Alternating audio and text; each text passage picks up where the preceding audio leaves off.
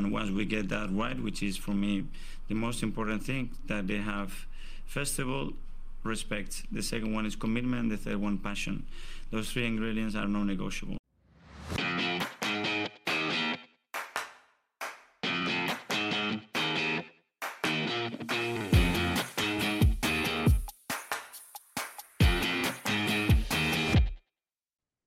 Hello and welcome into the Non-Negotiables podcast. I'm Gavin. It's Friday, and today we get to welcome back Justin. How you doing, Juz?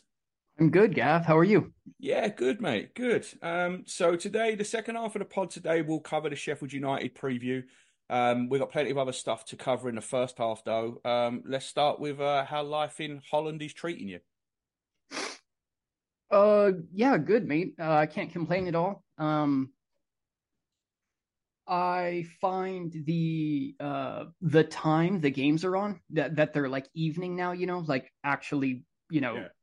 British time uh makes it really hard for me to catch games. Um I'm, I'm, i mean I'm sure it'll just be an adjustment period, but I I prefer them in the morning. I've just been so used to that. So um but I mean other than that, you know, it's it's starting to starting to get pretty uh pretty warm. We went to the uh the coast for the first time uh earlier this week, which was really nice. Um you know, language is coming along well. It's it's yeah, it's really nice. Good stuff. Yeah, I knew you guys had settled, had settled in there quick enough. How long you been there now? Like two months, three, nearly three. Nearly three. Yeah, not nearly just three. a little shy. Yep. Yeah. Good stuff. All right. Well, let's uh, let's crack straight into it then. It's been a while. Um, so I'm sure you've seen the London Evening Standard do uh, an awards, a London Awards, and in the sports section, Declan Rice won the London Player of the Year. Um, I think that's pretty well deserved, right? Yeah, I would say so. He's been, you know, absolutely massive for us, transformative, really. Um, and that comes you know, off the back of basically, you know, single handedly almost dragging West Ham to their first trophy in 732 years. yeah, well, I mean, you know, we kind of we kind of talked about um, this before it happened, you know, and he was about as close a thing as you can get to like a, a safe transfer, you know, like um and, and I think he's just he's even exceeded expectations. Um he's just been really good, very dynamic. Our midfield is so smothering. I mean, when you when you compare it to how we've played when Partey has been out, and now he Partey's been out almost the whole season. But I mean, it, Rice is just, you know, inevitable. I mean, the guy's been great. Yeah. And so I said before, right, that I thought by the time Rice was done, we'd be the only club that he was associated with, right? Like, I, I just think he's one of them players. He looks like he was born to play for Arsenal. And I just think when he retires, a bit like when Ian Wright retired or even Thierry Henry, you know, Arsenal is the club you're associating with. And I think with with Rice, that's happened really quickly. Um, and I assume you saw his acceptance speech at the uh, at the London Awards, but he was asked what his best moment of 2023 was, and he picked his last minute winner over Manchester United at the Emirates as his highlight of the year. I know there's a load of whammers that are absolutely fuming at this because they won the Europa Car Hire League third division, whatever cup and they thought he should have picked that. Um, was that hilarious, or was it absolutely fantastic, or was it a mixture of both? um, it's definitely hilarious. It's definitely fantastic. Um, I don't know. I, I, find it really humorous. You're you're absolutely right, though. It's it's like um, you know, he's been here uh, a little over half a season, and it, it, just feels like you know he's been here a while. He's an Arsenal player through and through. It feels that way, you know, already. It and, does. Uh, like it would. It would be weird to even even looking at old pictures of him now. Someone put a picture up on a timeline on their Twitter timeline of him wearing a West Ham shirt, and it looks weird. yeah, I mean, he just he fits right in, man. He looks he looks so perfect in the kit, and uh, man, I'm just I'm I'm so ecstatic about the the the signing. You know, still, but that is really really amusing. Uh, what what Ben the Whammer have to say about it? I, I, do you know what? So, uh, a little bit of uh, behind the uh, curtain info here. I'm actually meeting Burn the Whammer in Jamaica tomorrow. So, I will find out in person in Jamaica by a swim up bar exactly what it is he feels about it because I'm sure he's going to tell me all about it. But we haven't because because he's obviously he's on his way to Heathrow now to stay at uh, the airport uh, at the hotel at the airport overnight before he flies out to Jamaica early in the morning. So I haven't actually had a chance to talk to him about it. But it will be a subject when we're uh, sitting on the sitting on the stool at the swim up bar with um, pina coladas in hand. It will be a subject that I bring up. Man, you should um, uh, record it. I should, shouldn't I? I should actually go. I should actually go live at some point. Maybe I'll maybe I'll do that. Maybe I'll try and go live with Burn the Whammer from uh, from a pool bar in Jamaica. That would be interesting. Yeah, get a couple of drinks in him, and then uh, uh, call me in, and we'll do a, a, interview style. See how he feels. oh, we everything. won't even need to do that. We can just say something and let him go. He'd, be like a wind up toy. so yeah, that uh, so that'll be fine. I'm looking looking forward to that, and I will get his reaction. Um, other than that, what have we got? Arteta um, being up for Manager of the Month award. Uh, him and Guardiola are the two front runners. I don't think you can look beyond Arteta, right? Um. Yeah, I don't. I don't think so. I mean, I, I um, I haven't really looked at uh like City's overall um Manchester. I can't spell. Um, City's overall results, but yeah, I mean, I think it, it's got to be uh, Arteta. I mean, what do we? Um, six wins in a row and a ridiculous amount of goals. You know, we're winning four one, five those. You know what I mean? Like just put like, and I know not many of the clubs have been have been great that we played, but they're not like all rubbish. You know, I mean, we put West Ham to the sword, and um, I mean, it, yeah, it's it's I feel like it's got to be Arteta. Yeah, and I, you know, even though I, I'm not sure where City's draw came in. I know since New Year we've won seven from seven. They've won six and drawn one, and I can't remember where their draw come in. That might have been in February. It might even have been in January. But regardless Chelsea. of that, what's it, the Chelsea game? Chelsea, when was that? February seventeenth. It was February. Okay, so so yeah. Arteta's got hundred percent record and Guardiola hasn't. But even if he did have the style that we've been winning in and the amount of goals we've scored, it's I mean it's just inevitable. I think. Yeah, I mean, I I couldn't really agree more. Um, and I mean, we're doing it with injuries as well. Um, I mean, we're not as bad as Liverpool or anything, but I mean, you know, we still have uh, you know, some important players out, and uh, you know, to be getting these results is uh, in in the way we're doing it as well. And I mean, uh, obviously, you know, we're both biased, but we're I think we're playing the best football in the league right now too.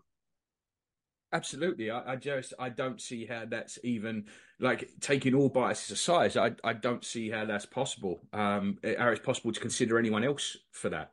Yeah. Um, worth worth mentioning as well that if Arteta does win it this month, it will be his seventh win, which is pretty astounding for a for a manager who's only who's only been in a job like four years. I think he's already got half as many as uh, half as many as as Guardiola.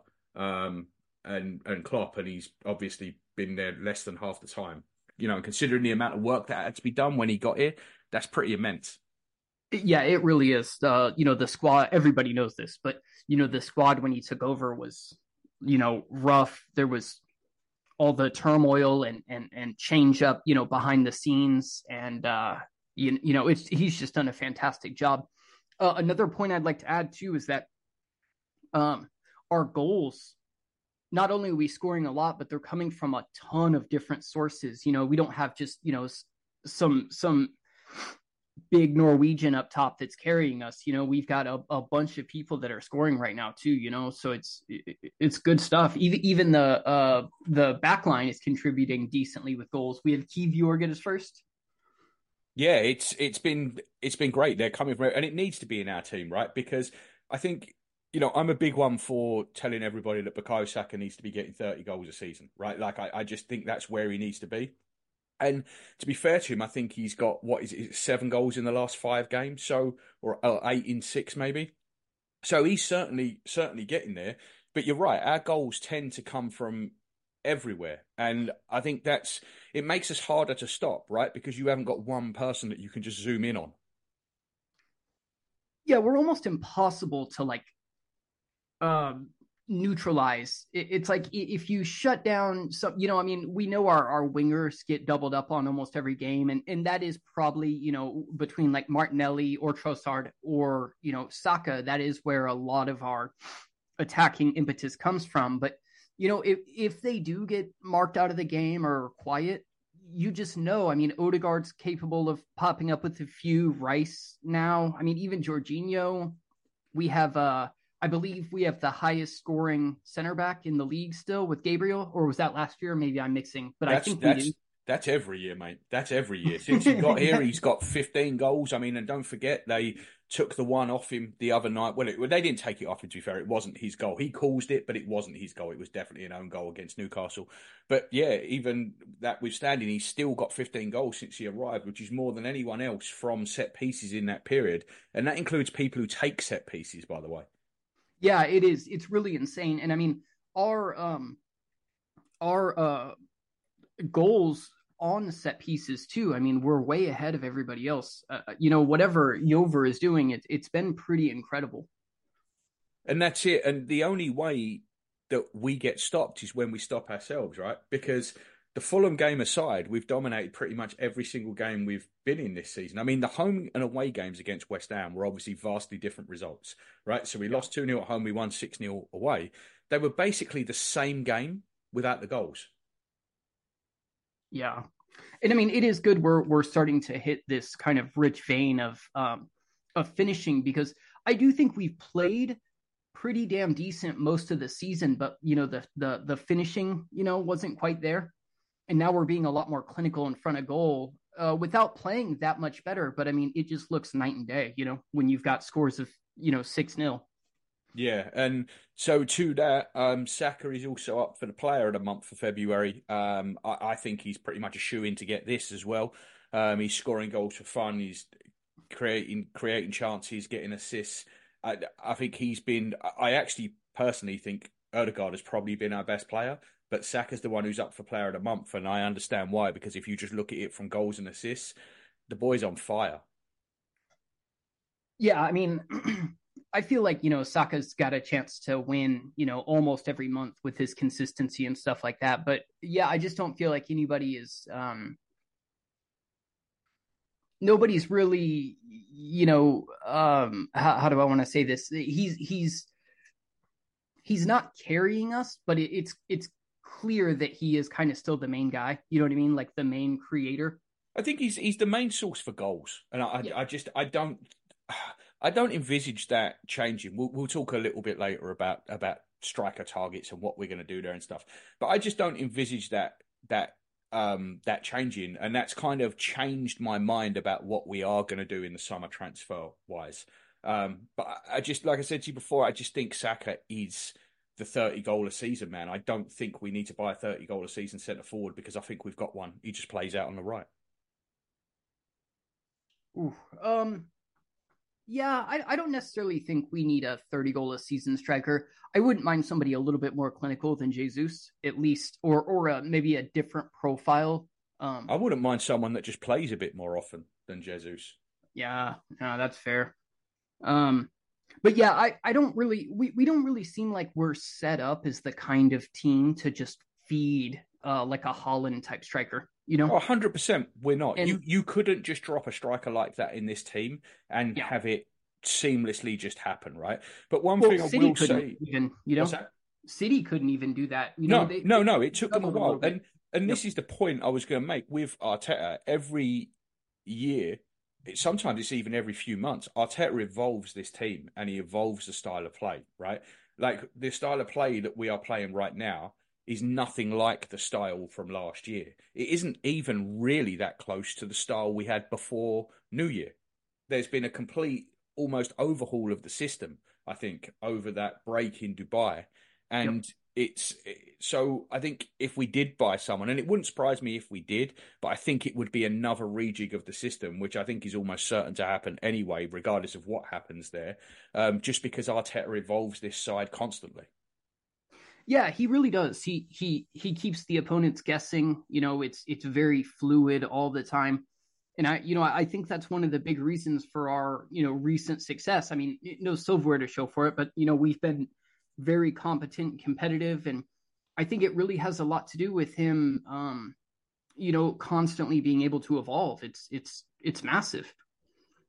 Yeah, I I agree. I think it's it's amazing the the work that he's the work that he's done and the way this team is able the way this team's able to play three, four, five different tactics within a half absolutely yeah. astounds me at times. I've never seen anything like it. And considering we're we're you know, um, I know we've got most of the first eleven, but you know we're we're a little bare bones as far as options go. You know, no no no Tomiyasu to fit in on a on a tricky winger. You know, no Zinchenko, which would have been a catastrophe last season. Partey another catastrophe. You know, our only big money defensive signings been out all season. Um, you know, the fact that he's he's able to still have us tactically evolve, be competitive. I mean, be maybe better than we've we've ever been still with with all these you know all these key players out is huge you know if you'd have told me we were still battling for the title with as many games as jesus and zinchenko have missed I, I probably would have called you a liar you know but here we are without both of them and that's a that's a good little segue into into this then so if you look at where we are right now compared to where we are where we were sorry last season at this point now last season at this point we were top um, we had exactly the same amount of points as we've got now. We'd scored one less goal. I think we'd conceded four more by this point. Um, obviously, the collapse was about to come because we were about to hit that international break. We were about to lose Saliba. We are about to hit that international break where Partey basically. I, I, I mean, to this day, we don't know what happened. Right? We don't know if he, if it was an injury. We don't know if something happened and his head just went. But whatever it was, Thomas Partey was a different player from March onwards than he was from August through February last year. This year, it feels like we're in a completely different spot, right? Because where we had players falling like flies last year at this point, we've got them coming back into the squad this year. Yeah, it's it's huge. Um, and yeah, I guess I kind of touched on this on my last point, but um, it really does feel massive to be able to have you know, Jesus come back in, um, Zinchenko to come back in, Partey to come back in. You know, I, I know I know Timber is going to be, you know, um, it'll take him a while to get up to fitness and stuff like that. But just having him as that option to play left back, right back, I mean, it's it's it's going to be huge, um, and it does. It's kind of a reverse of last season, but I mean, it's it's got me pretty optimistic, you know. And the momentum's different as well, Jazz, isn't it? Because I think even before the Saliba injury last year, even before Partey turned into Titus Bramble, like even before any of that stuff happened, we were at this point just struggling to keep our heads above water. Like we mm. we'd been so good in that first half of the season, and in the second half of the season, we we weren't even close, right? Even though we were still winning with you know obvious exceptions of the game at Goodison Park and you know in the Brentford game at home, but we were generally still winning. But it wasn't anywhere near convincing like it was in the first half of the season, and you just had the feeling that we were running out of gas.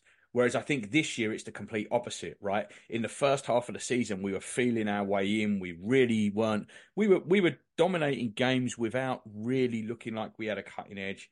Now we are in full flow, and it just feels like a complete reversal last season. It feels like we're about to power through the end of the season, whereas last year we were just trying not to fall over. Yeah, that that is actually a, a really good point, and, and not something I, I've thought too much about. But yeah, it does feel completely, you know, the reverse, and um, you know, especially I, I know you said you wanted to touch on this, but you know, uh, like especially considering we're we're chasing, you know, first this year as opposed to being um you know, in first being chased. I think um, it really is just kind of like flip the season on their heads. But I uh, I almost feel better about this season than I did last season, even at this point. You know, considering we were first at this time last year and we're third this year. I mean, I think especially looking at, um, you know, Liverpool's got like what 13 injuries or something insane. I just I don't I don't see them um, being able to to to keep up with us in City. It's it's an interesting one, the Liverpool one, because I'm I, I, know they've got a lot of injuries, but I don't think many of them are particularly long term. I think only the um, only the Jota one really is is, is long term, and I just think this league, the bottom half of this league, is so bad that I think they can probably muddle through. Like they've got Forest tomorrow. there is no way they don't beat Forest with this team. I, I, I don't care that they've got 13 players out, whatever. They're going to beat Nottingham Forest. That's the thing for me is that I think them players will come back. I, I, I really do think this is a, a three team title race. I think Liverpool have pretty much overperformed. I don't think Liverpool are as good a side as us or City. Um, but they're there. They've got experience. They've got the emotional thing behind them now with Klopp. Klopp's obviously a very good manager. So I do think they're still they're still a danger. Um, so where do you stand on what you want to happen in the Liverpool City game in a couple of weeks? Because I haven't had the chance to ask you ask you this. We've been debating it quite a bit between like between like everybody off online and stuff about what do you want. I, I'm thinking a draw is probably the best result for us. Are you still in the school of thought then where a Liverpool win would be better? Um, when it comes to um, like title challengers and head to head, I'm almost always like pro draw. Um, even if maybe you know, I, I mean, it's tough to say. When it was like a two horse race last season between us and City, you know, obviously anytime City you know lost was good for us. Yeah.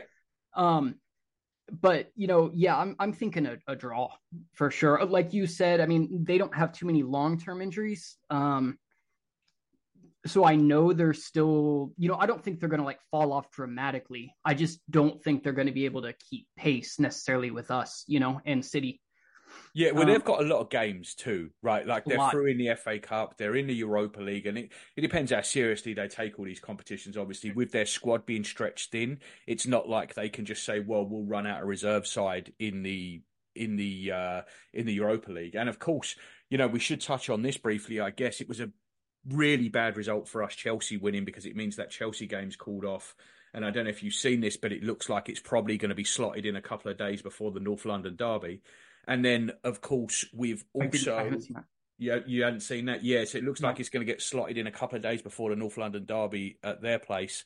Um, and also, one of our games, I'm going to have to check who it is, but we've got someone else who um, are likely to be in the, involved in the FA Cup semi final because I think they drew Coventry in the quarterfinals. I'm going to find out who that is.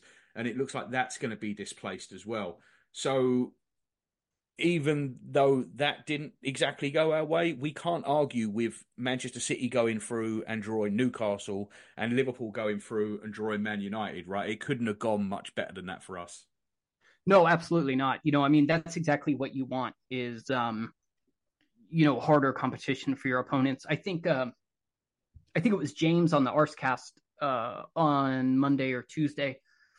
He made the point Liverpool has like double the games we do in March Mm-hmm. Um, which you know, I know some things can change depending on how the FA Cup rescheduling and stuff like that goes. But I mean, you know, that'll be that'll be a a big deal for them, especially considering you know they've got half a squad injured. Um, so you know who knows, but yeah, with regards to the FA Cup draws, I mean, I, I know Newcastle's not the team they were last season or anything, but um, you know they still have it in them to cause city problems i think. Um, so yeah you couldn't really ask for better draw results for us.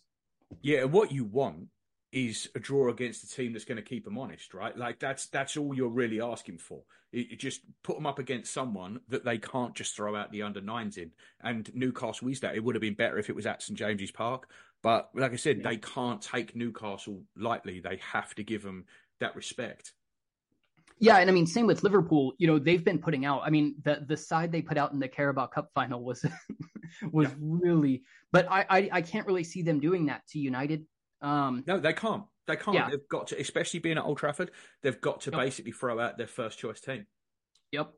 So yeah, I mean, it's it's uh you know great luck for us as far as the draws go. You know, could couldn't really ask for anything better except like you said if it was at St James, but you know, good stuff. Yeah, so it's it's Wolves at Molineux on April twentieth, which is FA Cup semi final weekend.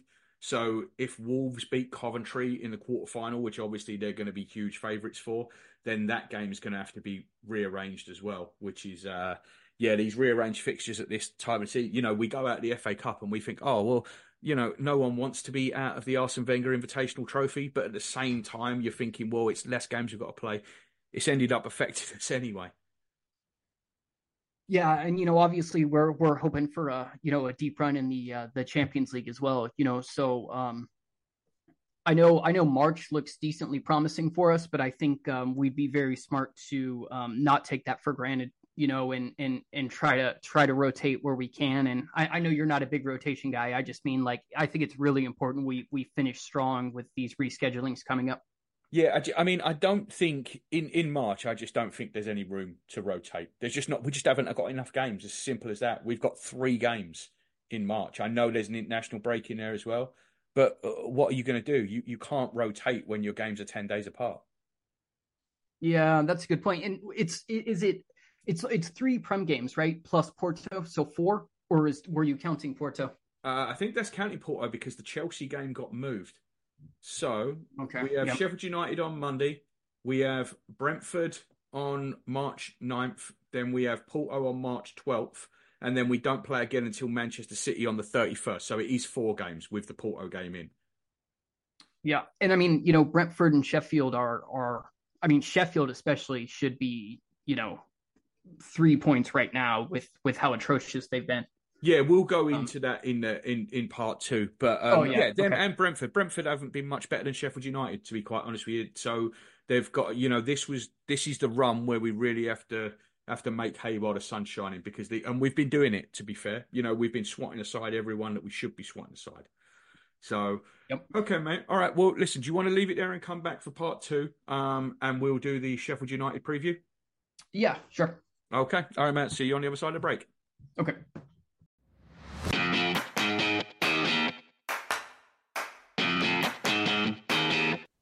Hey guys, just a couple of quick halftime messages for you. Firstly, we'd really appreciate it if you could leave us a five star review on your favorite podcast app. It really helps us reach a wider audience, particularly on Apple Podcasts. Secondly, we're on all the social media platforms as the NN Pod. We're really trying to build a strong Gooner community. So next time you're on Twitter, Facebook, or Instagram, look us up, give us a like or a follow, send us a message, interact with other listeners, or, or just have a look around. Thanks for listening from myself, Paz, and Jazz. We really appreciate it.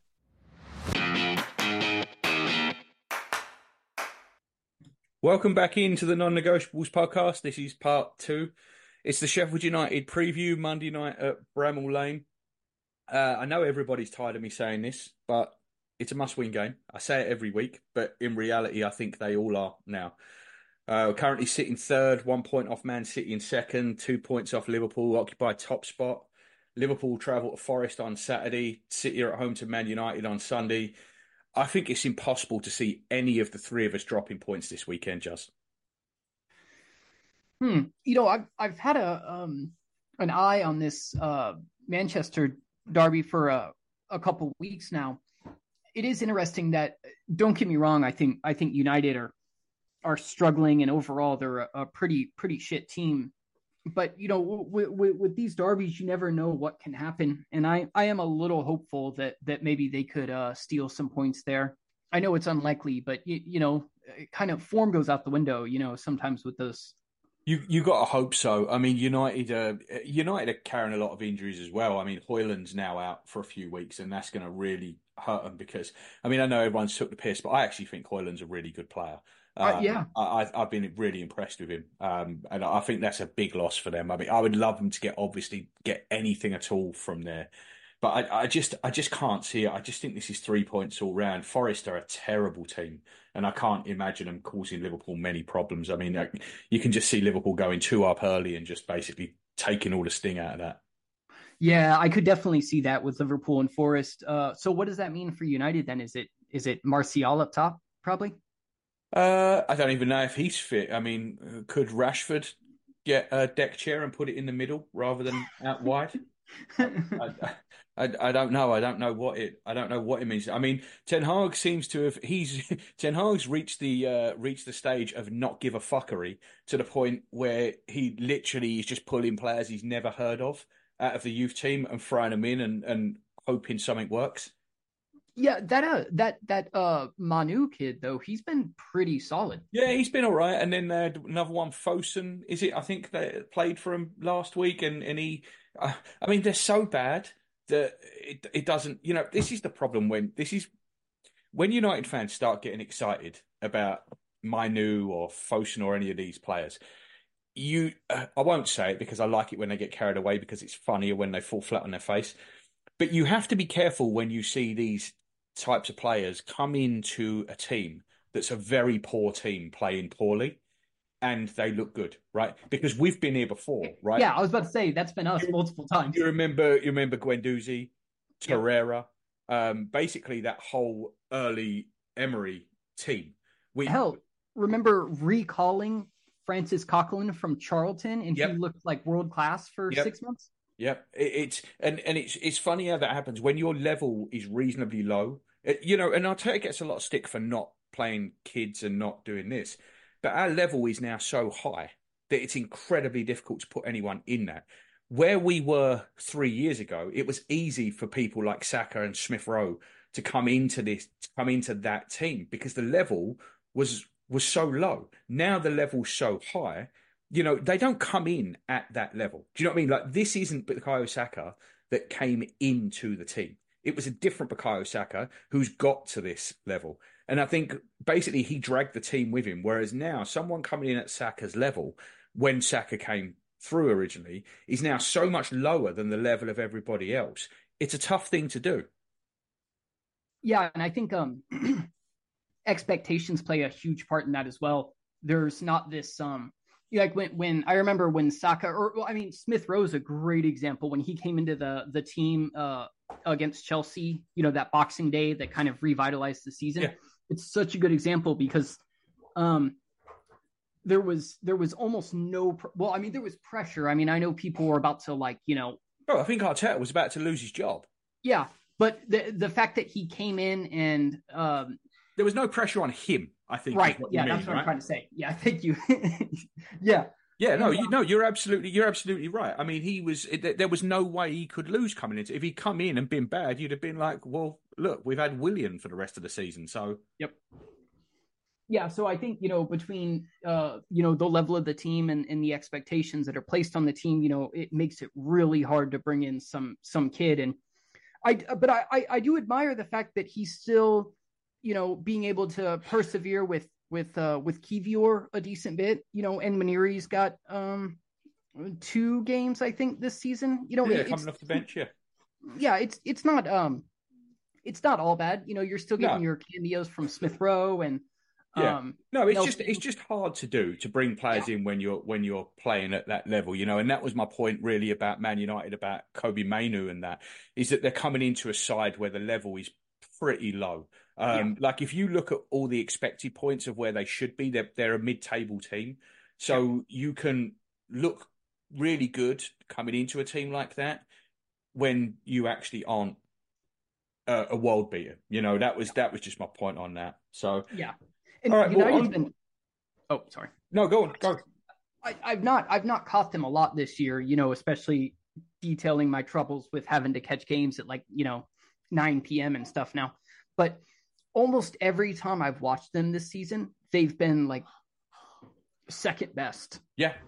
And they're I mean they're they're stealing points, I feel like left and right. Yeah, um, it feels it feels like it in every game, doesn't it? I mean, from the very first game of the season when they beat Wolves at Old Trafford, remember when Wolves should have had the penalty late on, and it just feels like every game that they win, they should yep. have lost. Yep, I, I agree. It's I, I've I've barely seen anything like it. Um, you know, they're they're pretty dire. Yeah, well, long may it continue because we need Eric Ten Hag to get some more wins so he can keep the job. yeah, I mean, I, I was uh, discussing this with a couple of my mates. It's like, where do they really go from here if they sack him? You know, it's like they had the the arm around the shoulder buddy manager and Ole, and then they tried to get kind of more the the the hard ass authoritarian in in Ten Hag, and it's just like I, I just I don't see you know if they do sack him, I think they're they're gonna I think they'll be even worse, honestly. And this isn't like me trying to give credit to Ten Hag. He came in and you know he tried to do the Arteta thing, you know, change the culture and all that, and he's just you know failing miserably. And uh I don't know, they're rough, man. I mean, I don't, I would never feel bad for a United fan, but they're in a tough spot. Yeah, I don't know where they go next, to be honest with you, because you, you know, if you you look, I think there's a huge amount of luck right, in in getting the next manager. I mean, you know, Liverpool kind of stumbled upon Klopp, who'd been out of work because he'd got sacked from Dortmund because he had that really bad season there. They stumbled across him. Guardiola, obviously, Manchester City built their entire project around getting Guardiola. It took them, what, five, six years to get him in, but everything they'd done up to that point had been built around targeting him. I, I think Arteta was a bit of luck, really. I think it was very fortunate he didn't get the job the first time when he was very close and they gave it to Emery instead. Um, and then he's obviously a fast learner and he's learned on the job. I, I think it's that was a bit of luck.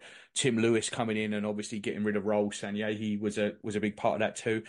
And I just think kind of United need that bit of luck really, and none of us ever want to see Man United get lucky. But that's kind of what they need at this point. You know, they're they're obviously appointing Dan Ashworth, the guy from Newcastle, formerly Brighton. And I think they, they just basically need to hit on a manager and it, it needs to work. And sometimes there's no reason for it working or not working. Sometimes it just does. And I kind of think that's where they are. I'm not sure that there's any sort of algorithm that they can that they can really look at that's gonna that's guaranteed to work. Yeah, I, I agree completely. This uh this summer is going to be kind of interesting because I feel like there's going to be quite a few decent managers available. You know, you have Mourinho still out of a job, which that would be hilarious, by the way. Mourinho yes. coming back, part two. But yeah, I got uh, a buddy of mine. He's convinced that Mourinho is going to be at Newcastle in the summer, and I could, wow, I could, I could actually see that. That'd yeah, I could see that too. Um, I think the the longer this goes on, the more it seems like Alonso to Liverpool will probably happen. Um, yeah, I think seems so. like he's not really interested in Bayern. So yeah. that's that that would be an interesting one. Yeah, it's going to be a going to be a merry merry-go-round in the summer for sure. There's yep. there's going to be a lot of big jobs available. You know, Bayern, Liverpool, probably Man United, Newcastle. So there, there's going to be some big jobs around. Probably so Madrid too. I mean, yeah. If Ancelotti, do we know yeah. if he's going to Brazil? Is he? Has he not, confirmed that? Not hundred percent, but I mean, he's he's been flirting with them for two, three seasons. Yeah, it, it, it does seem like he's going to end up as the Brazil manager. So, yeah, yeah that one will be open, and obviously Barcelona as well, right? They've not replaced Ch- uh, Xavi on a permanent yep. basis, right? Yep. So, so that one's going to be so. Yeah, some big, some big moves in the summer, some big merry-go-rounds. All right. Yeah, well, I think I think you've got Hansi Flick. He's available too. I could see someone taking a gamble on him. Yeah, and after the Euros, Nagelsmann as well, who's in charge of Germany, he might uh, he might pop back onto the club scene. And obviously, you've got the retreads. You know, um, Xavi's going to be out there looking for a looking for a job somewhere. Um, Inter Miami. I don't. You heard think... it here first. What's that? Inter Miami. Inter Miami. Yeah, that's always possible. Yeah, for sure. Yeah. Um, I don't see Klopp managing anyone next season. I, no, I think that's guaranteed to be a, a, year off. Yeah. So yeah, it'll be um, it'll be interesting. All right, well, anyway, back onto our game on Monday night. Um, we come into it absolutely on fire. We've had seven straight wins since Salt Bae sprinkled his magic dust on everybody in Dubai. Um, that wasn't just, salt, by the way. Is it is it just down to Salt Bae's magic dust? Maybe no, honestly, I think the the the break came at the perfect time for yeah. us. Um, that yeah. I, well, I, we've got another break now. We should all fuck off to Dubai for a week. Hey, but I, I really think timing was pretty much everything here. Um, just being able to not not only take a little bit of a break and, and have some you know kind of team building com- camaraderie, but it's clear that they were able to kind of set up a new tactical plan during the break that that is that's paid you know dividends. And i i i think it's you know i mean i don't want to take any credit away from salt bae but i think the timing is more to do with it than anything. Yeah i, I think you're probably right. I know it will really upset salt bae because i know he's a listener. Um oh, yeah. I, I i think i heard that he actually plays us on loop in his restaurant. Um, but it, it, so it might upset him. So, so Salt Bae, I, I am sorry, uh, but we we do think that there are other factors as well as your magic dust. Um, yeah. So yeah, so it seems like we're going to get some good news on the injury front as well. Obviously, Jesus was on the bench last week. Um, mm-hmm. He will be fit to play. Partey is apparently almost a certainty to be in the squad. Uh, yep. Tomiyasu has a chance. I think Zinchenko is unlikely, but maybe an outside chance that he does. Uh, Timber obviously isn't going to be ready yet. Um, where you think we're going to be on the starting lineup for this one, Juz? Um, I don't I don't really see any of those. I, I think it'll be um what it's been. Um, you know, we we've already discussed the amount of fixtures in in March. Um, I don't think we gamble, especially like longer term guys like uh, Partey. I don't think he's um, set for a start or anything like that. Uh, I I think we'll see some of these guys come in around um, you know 75, 80 minutes. Uh, but starting eleven is going to stay mostly the same. I Yeah. can see maybe Jesus. I was going to say, I, I think Jesus is going to start. Uh, I do. I think Havertz will drop back into midfield. Jorginho will drop to the bench, and um, I think Jesus will, will start. This this is a game that we really should be dominating from the very Yeah. very first whistle. Um, So I can I can definitely see that. Uh, but yeah, other than other than Jesus, no, I, I don't think there's there there's really uh, any chance for anyone else to get a start. Uh, you know, hopefully he just doesn't take too big a gamble and kind of builds up fitness uh, slow is what I'm hoping for. Because if we can stay relatively, um, you know, unscathed until April May, we you know we all the better chance for us. Yeah, and while we've been swatting aside all before us, Sheffield United have been absolutely terrible. Um, in their eight games in in 2024, they've only won two. And interestingly, in their last three games at Bramall Lane, they've shipped five goals in each game. Um, once to Brighton in the cup, once to Brighton in the league, and to Aston Villa in the league. Um, they're rock bottom, 13 points, remarkable minus 44 goal difference. They've conceded Wow. 66 goals, which is by far the worst in the division. Um, just this has to be fill your boots time. Yeah, I think so. Um, you know, I, I hate this. Like, I, I don't want to say we jinx it, but I, I do feel like there's been a few times on on this pod where we're like, oh yeah, this is a game we've got to put five past them, just put them to the sword, and it ends up being like a tight one nil. So I don't want to, you know, jinx us or anything, but this is definitely one that um, anything less than three points would be a a, a catastrophe. And Yeah. if- oh, it would be an absolute disaster not to come away from there with a win. and if and you know i mean we really should put at least four past them even if the the shooting boots aren't on that day um there's just no reason not to they've been very dreadful Yeah, and it's it's it's not like you know you can say, oh well, this. I mean, their team news, right? Mason Holgate is suspended, so he'll be out. I mean, I'm not really. I don't think it's a massive boom when you've lost the last three home games by five to say one of the defenders is going to make a difference. but he's out. Um, the fake Chilean Ben Brereton Diaz, he's he's coming back, and George Baldock, he's he's back. Will probably just replace Holgate. I, there's there's really nothing that they've got that gives you any kind of worry whatsoever. This is, I imagine, this is a game that's going to be played almost entirely in their half. Um, it's one of them where you're just, it, it's about that first goal, right? Like if you can get first goal in the first in the first ten minutes, this it could be a massacre.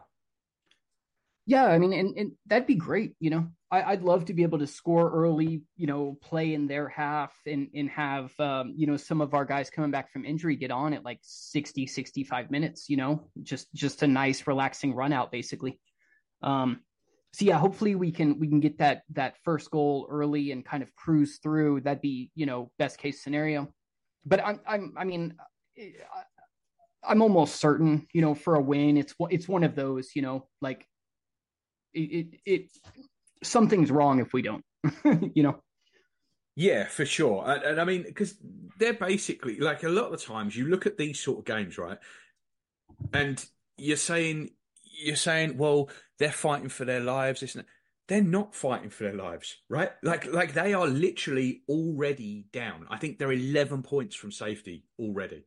yeah they're doomed yeah for sure Yeah, the only chance they've got is Everton and Forest getting more points deductions, and even then, I, I don't know they can stay up. You know, Luton have still Luton are the only ones down there that have got a chance. Burnley and Sheffield United are gone. Yeah, I agree, and and uh, I, just I don't see them putting up that you know that relegation scrap that you kind of have to worry about. You know, like nothing to lose. You know, go all out. You know that that they already look like they know they're doomed. You know. Yeah, I think so. They're they're playing like a side that they're playing like a side that already know they're down for sure. Um, Just one bit of news that came out that we didn't discuss in part one. Um, it seems like the club and Jorginho are in talks over a new deal. Now, Jorginho obviously technically is out of contract this summer. There is a club option to extend for a further year, which would just extend his contract for one more year on the same terms. What we're talking about is a new contract on uh, an improved wage. It would probably be a one year deal with a one year optional extension, basically the same as the same as this, where he would have next season, and then we would have the option to to put it for another year if we wanted to. Uh, just, I'll, I'll be honest with you here. I don't really get this. I mean, I think Jorginho has been has been good the last last few weeks. I mean, I, I think it helps that we haven't really played anybody. Um, but I, I, think he's I think he's done well. I would extend him. There's no question about it. I would definitely extend him.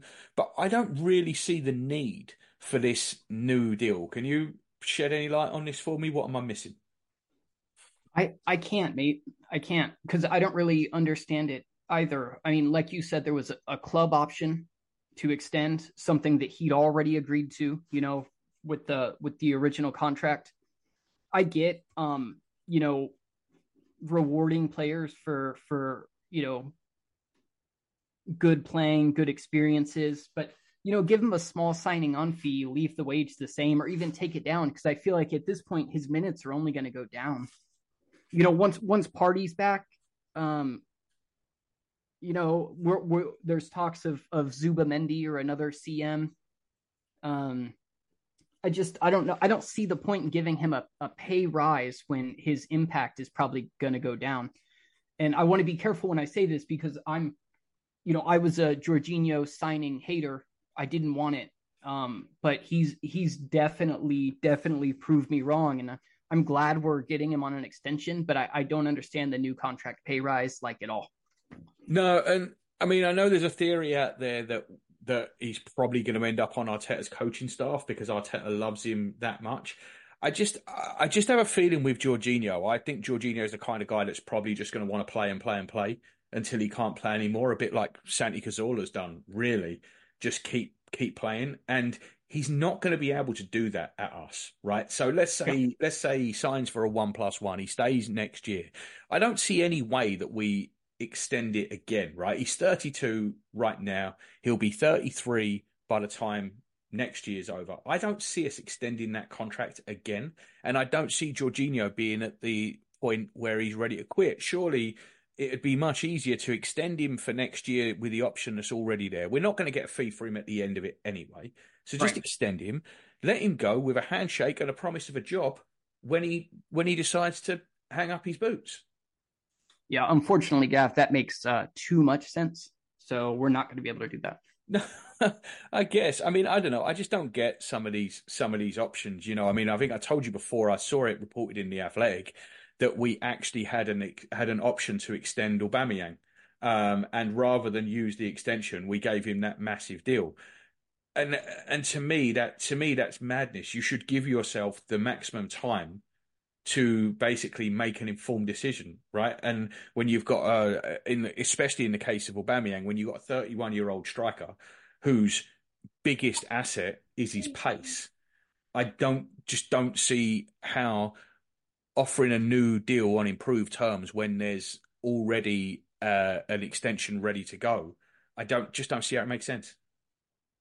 Yeah, I mean, you, you know, similar thing with with Jorginho here. You know, um, obviously not near as at the magnitude that the Aubameyang deal was, but yeah, I, I agree. It just it doesn't doesn't really make any sense. I mean, you know, again, I mean, I, I, get wanting to reward the player, but you know, this just seems very um, short sighted. Yeah, it's it's a weird one. So, quick question for you. Um, I I obviously am not a Jorginho fan, although he, I do think he's been good last few weeks. Credit where it's due. Um, personally, in the Porto game, I wouldn't play Jorginho.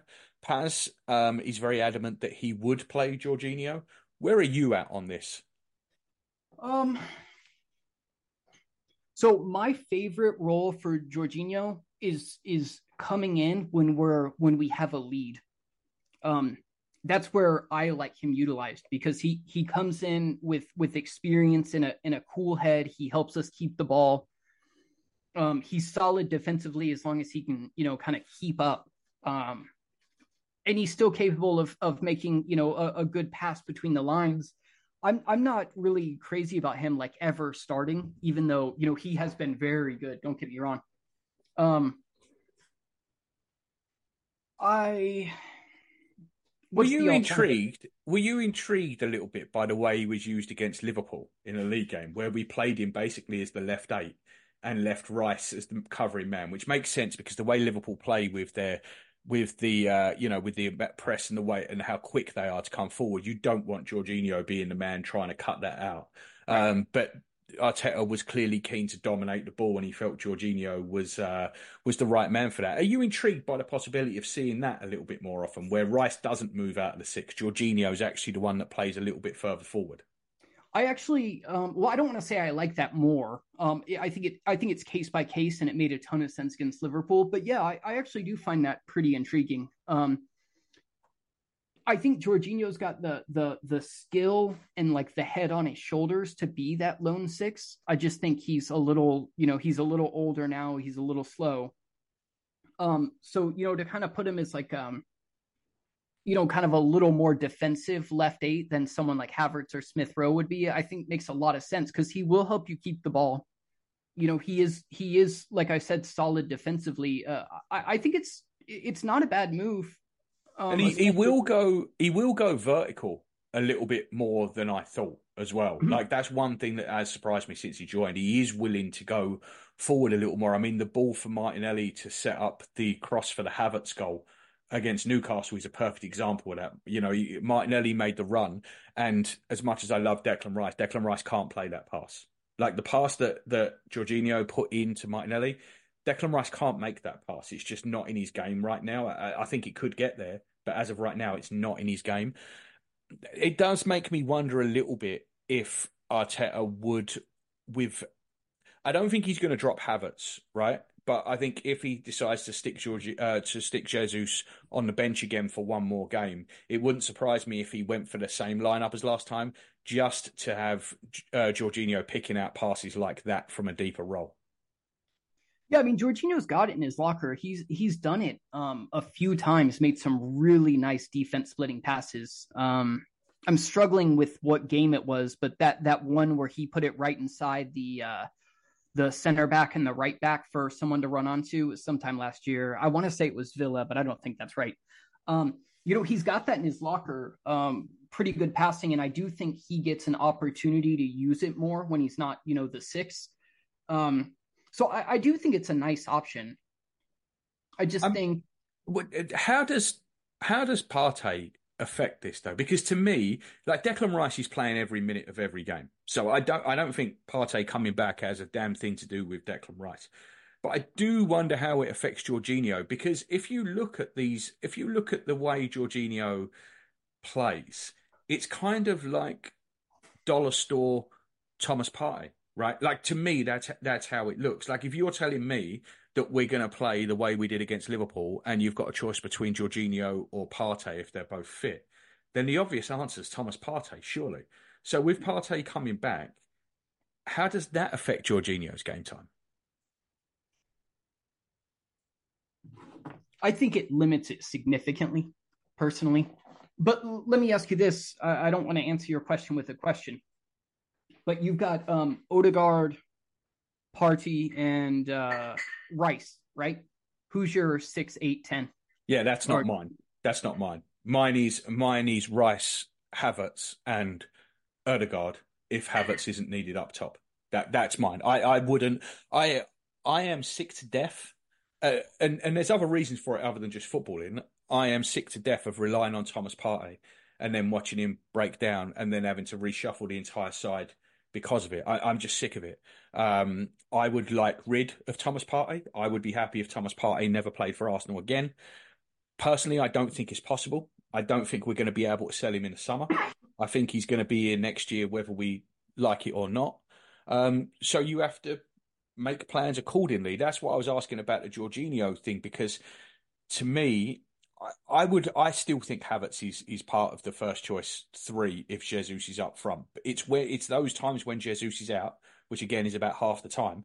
Um, it's those times when Havertz pushes up top, and then you talk about that third midfielder, right? So it's almost a fourth choice midfielder you're looking at. Now, then I think the answer is is Thomas Partey for me when it comes to that.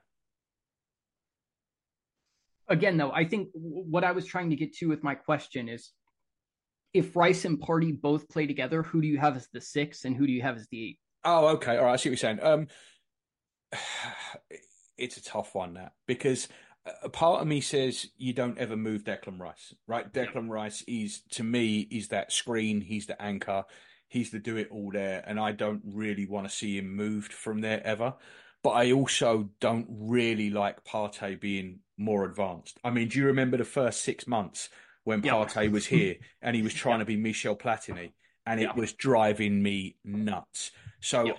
I, I think in that case, I think I would use Partey as the single pivot uh, because Arteta loves a single pivot, right? Like mm-hmm. whatever else he does, there's there are two, there are a couple of things in Arteta sides that do not change.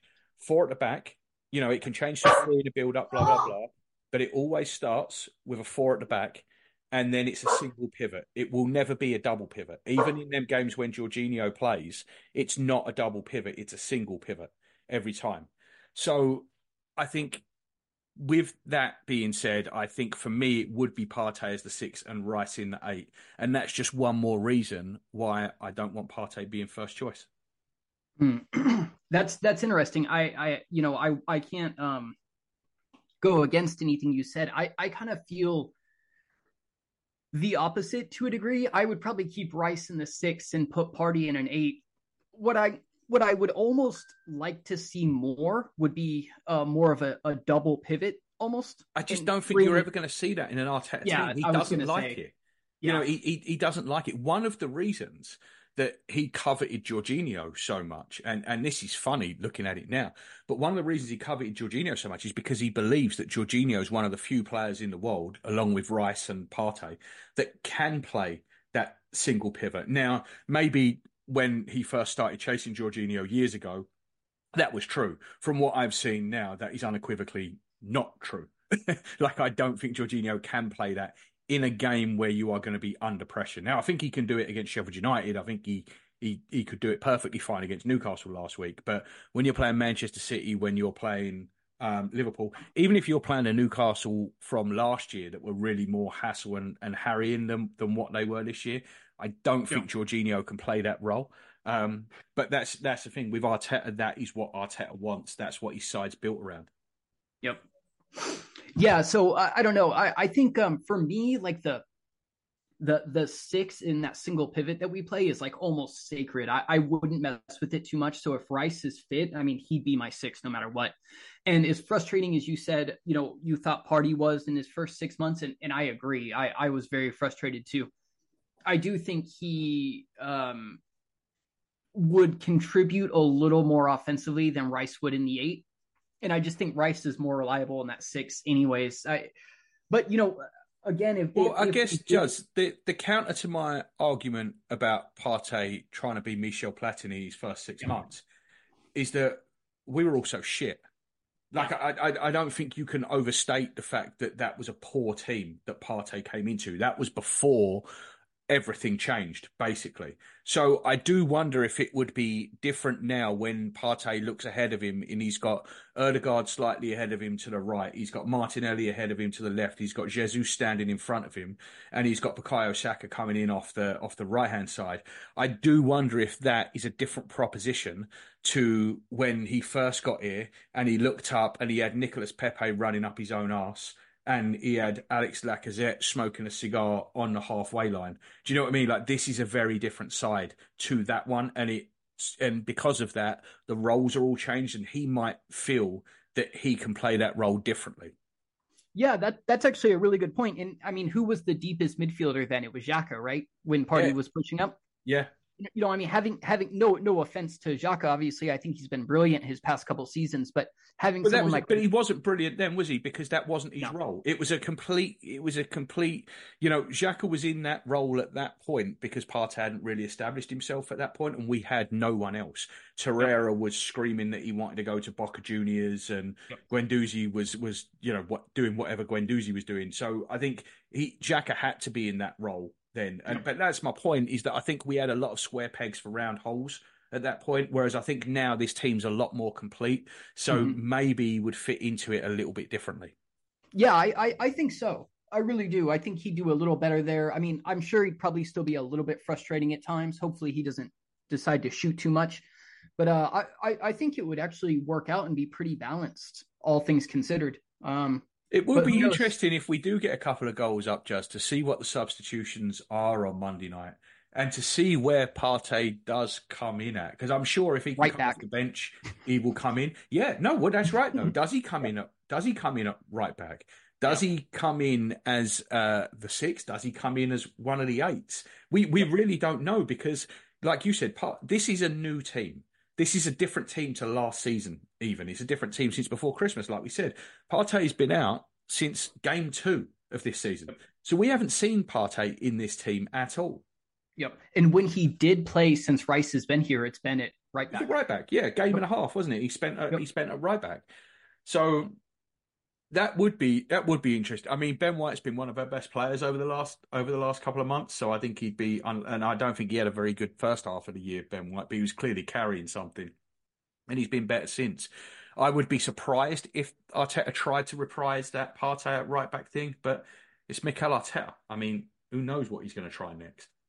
Yeah, honestly, I you know I love Ben White too. I think in our you know end of season ratings, I gave Manet and stuff like that. I I think he could use a a, a game off. He he seems uh like you said he he almost seems like he's been carrying something almost all season.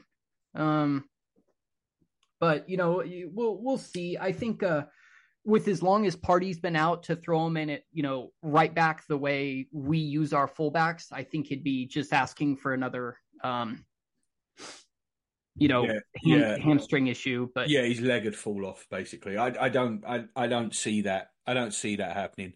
Um, I'm hoping Tomiyasu makes the bench. I don't expect Tomiyasu to come on, even if he makes the bench, because Arteta doesn't just like to bring people in starting on the bench. He actually loves to leave them sitting on the bench and not do anything for their first game. Um, And it, it's just his way, right? It's just what he likes to do. He obviously likes them getting integrated with the squad and stuff before he puts them on the pitch, because we've seen this a few times recently. Um, but yeah, it'll be it'll be interesting to see. I do think Partey will get on at some point though, because I think I just think he's going to want that option of Thomas Partey when we get into Porto with the Manchester City game coming up. I mean, how big a boost would it be to have a fully fit Partey and a fully fit Jesus for that? I mean, and let's be fair, the odds on us having a fully fit Partey and a fully fit Jesus for the rest of the season is almost zero. yeah. Well, I mean, throw like you know Zinni in there too, and it is Yeah. zero. But I mean, you know, I think with his with his fluid and attacking and the goals we've been scoring, you know, you put you put Zinchenko into this team um at left back, I feel like man, we we could be putting up seven, eight, you know. Um Yeah, I, I don't think he's going to make it back on Monday. Um, Arteta didn't rule it out, but he wasn't as positive on him as he was on on like Partey and stuff. What's he out for? Is it a calf? It's a calf again. Yeah, it's Yeah. the same thing that I think he's been dealing with that all season pretty much. Um, Yeah. it's you know he's missed games for it before. So I don't know. We're in where we're in such a good run of form at the minute. I think it makes it easy not to rush people back. Like last year, Yeah, of I have no doubt that last year, at this point, Partey and Jesus would both have been thrown into the team weeks ago. Probably. Yeah. And you know, and then they're going to be injured again, and then you know, and then you have to you have to deal with that. I think now, first off, I think Arteta learns from his mistakes, um, and I think he's learnt from doing that a little bit. And secondly, like I said, the team is playing so well. There's no desperate need to rush these players back like there was before. Yeah, yeah, I couldn't agree more. And I, I think, um, you know, it, it's it's a huge blessing, honestly, to be able to give them time. Um, so I, I just I just hope it's it's managed well enough that you know, again, we can kind of get through the season uh, mostly unscathed. But uh, the Porto game is um, Wednesday week or, or Tuesday week. Sorry, Tuesday yeah, week. Yeah, Tuesday, March twelfth. Yeah. Um, so yeah, I would say even by then, a lot. Saturday. A lot of these guys that are, you know, oh, they should, they should, barring barring Timber, everybody should be back for that, providing we don't pick up anything else in the meantime yeah, so I mean that that'll be huge, and I mean it'll be a totally different side, you know, that Porto sees, and we're home. I, I actually still feel really good about that leg, despite. Oh, I mean, being... I'm incredibly confident about that yeah. home game against Porto. I mean, I hope it don't come back to bite me in the ass, but I'm incredibly confident about that game. I, I really am. Um, I just think the way this team's playing, especially at home, uh, there's there's a little bit of revenge to be had, and we do like a bit of revenge. So yeah. I, I just I'm incredibly confident about that. Same. Cool. Okay, mate. Well, it was nice to see your handsome face again. Been a while. Um, yeah. And uh, like I said, I'm in Jamaica all next week. Um, we will try and get something out post Sheffield United. I'll see if I can. Uh, I'll see if I can sober up long enough to to maybe do do an hour. Um, we will hopefully see you then after the Sheffield United game. So, just thank you very much, mate. Um, enjoy your weekend. All right, sounds good, mate. You too. All right, mate. Bye bye. Bye bye.